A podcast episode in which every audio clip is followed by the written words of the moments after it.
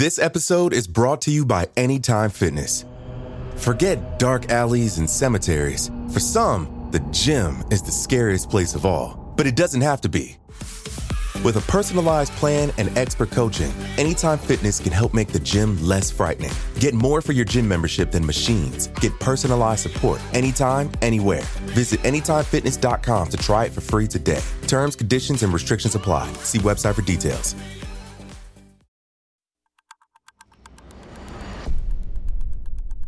Today is Thursday, December 3rd, 2020.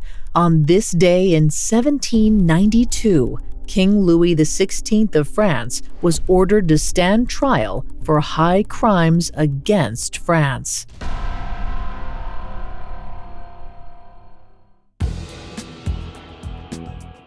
Welcome to Today in True Crime, a Spotify original from Parcast. Today we're covering the resolution by the French National Convention to put King Louis XVI on trial. After detaining him in August of 1792, a newly formed legislative committee known as the National Convention debated the grounds on which they could try the deposed monarch. In an unprecedented move, the group eventually decided it would serve as the court and jury to hear the king's crimes.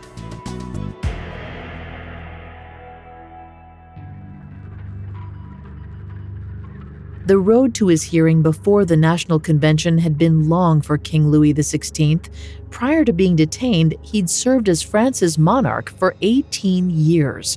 But now he'd been stripped of his noble titles. He was simply known as Citizen Louis Capet. After four long months spent jailed with his family in Paris, Citizen Capet was both eager and terrified for any sort of update about his freedom. As the men of the convention debated amongst themselves whether it was legal to try Louis, another topic also circulated. Should the former king be executed? A guilty verdict, if they were to proceed, would likely make this question unavoidable. While the monarchy had been dissolved in August and the French state had declared itself a republic in September, the legislature still leaned in favor of giving the former king due process. If he was tried before a court and indeed found guilty, then he would be subject to the same punishment as any other citizen of the republic. But still, members of the legislature talked in circles. In theory, the 1791 Constitution, which was still valid when Louis had been arrested, didn't stipulate he could be tried as an ordinary citizen. Many deputies of the convention were concerned that as a court, they didn't hold the power to reprimand the former monarch, aside from removing him from the throne. But those who had long opposed the reign of Louis and his wife, Queen Marie Antoinette, Maximilien Robespierre, for example, was vocal in his belief that Louis be executed. Robespierre believed that when the French people stormed the royal palace months earlier, that had been confirmation enough that the monarchy was not only detested, but dead. Subsequently, he believed that meant the French people wanted the king dead. But due process prevailed, and Louis was decreed to be given a trial before the National Convention in Paris. But that didn't mean his head was guaranteed to stay on his shoulders. Up next, the former king meets his fate. Hi, it's Greg. I want to tell you about a fantastic podcast show I know you'll love that dives deep into some of history's most notorious leaders. It's called Dictators, and every Tuesday it examines the reign of a real life tyrant, exploring the unique conditions that allowed them to seize control. Dictators have a never ending thirst for power. Some seize this power through force, others through deceit, and all of them won't hesitate to eliminate anybody who stands in their way. You can hear episodes on dictators from the Roman Empire like Caligula, World War II dictators like Benito Mussolini, female dictators like Isabella of France, and many more.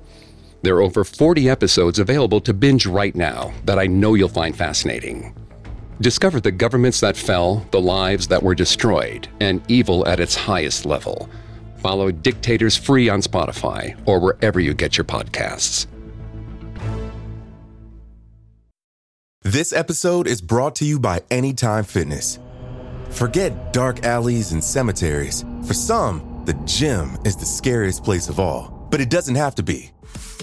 With a personalized plan and expert coaching, Anytime Fitness can help make the gym less frightening.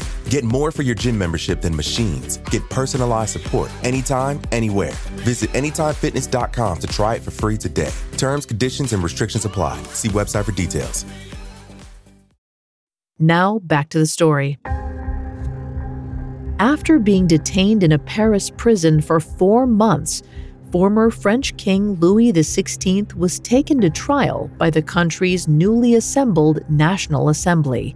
He was to be judged for alleged high crimes against France throughout his 18 year reign.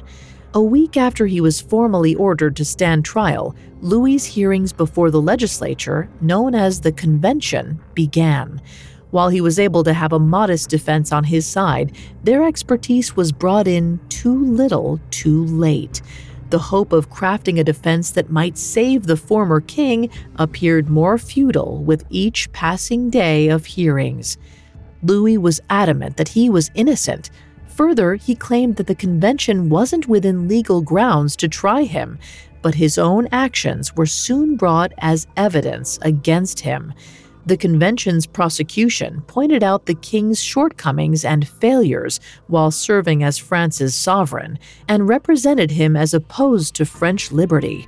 Ultimately, Louis's indignant replies got the best of him. He was seen as defensive and arrogant while being cross examined, which may have sped the jury to its conclusion. Just over a month later, the convention announced its final verdict. The former king was deemed guilty on dozens of counts, including charges such as conspiracy with foreign powers.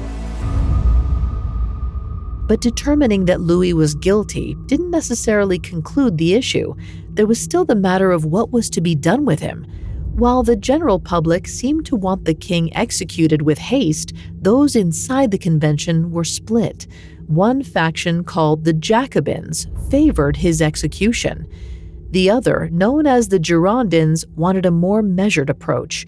Seeing the unrest within the country and the precarious state of the young French Republic, the Girondins thought that justice should determine whether Louis should be executed. The Girondins got their trial, but were outvoted. On January 19, 1792, a slight majority of the convention voted in favor of executing Louis XVI. While King Louis XVI's trial served as a major turning point of the French Revolution, the anger building up to his execution had been simmering for years.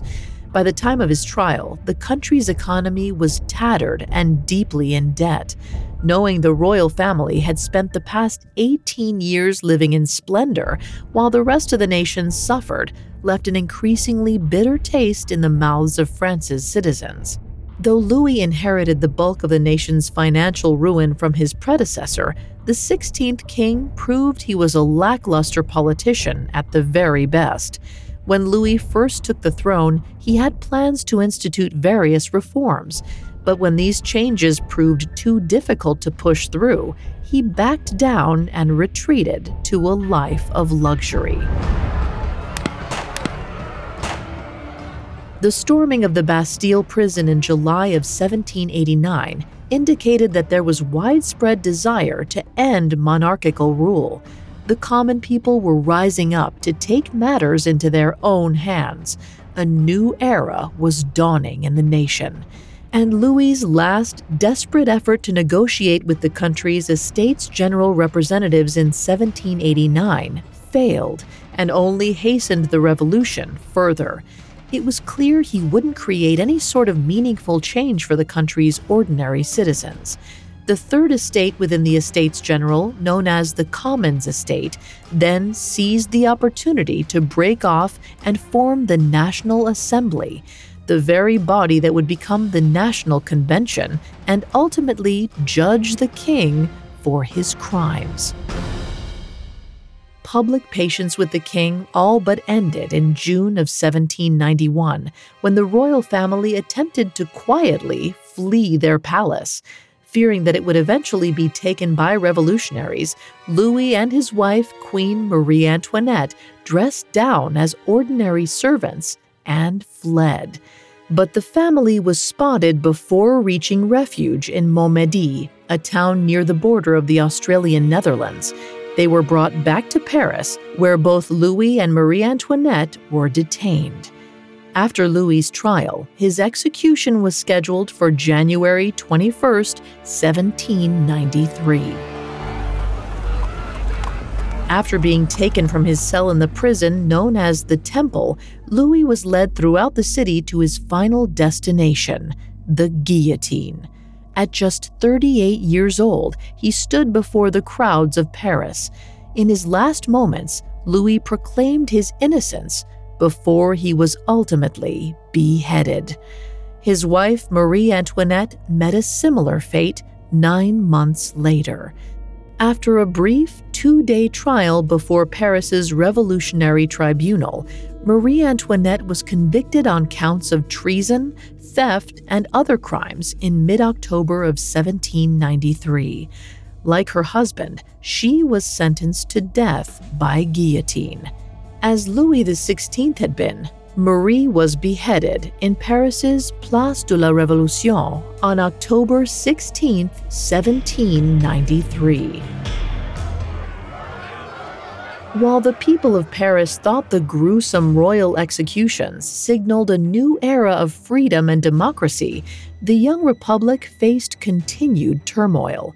The revolution waged on for nearly six more years until 1799 Beginning with the fall 1793 overthrow of the monarchy, the year long Reign of Terror saw thousands of French nationals arrested and executed in the streets of Paris.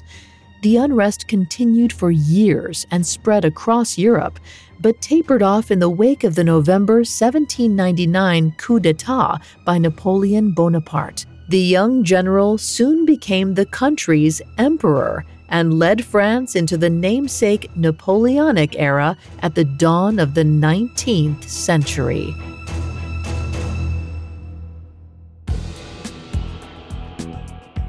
Thanks for listening to Today in True Crime. I'm Vanessa Richardson. To hear more about the rises and falls of the world's nobility, check out Famous Fates on Spotify.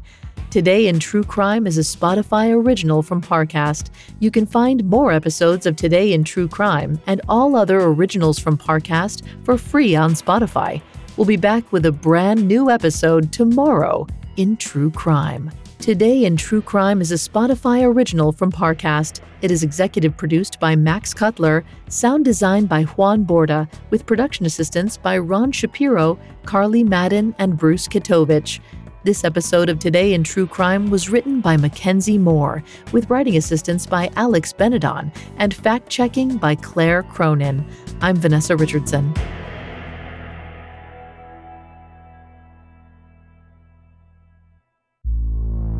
Don't forget to check out the Dictators podcast. Every Tuesday, they go deep into the minds of some of history's most despised despots. You'll get insight into their rise to power and the impact of their downfall. Search for Dictators in the Spotify app and listen free today.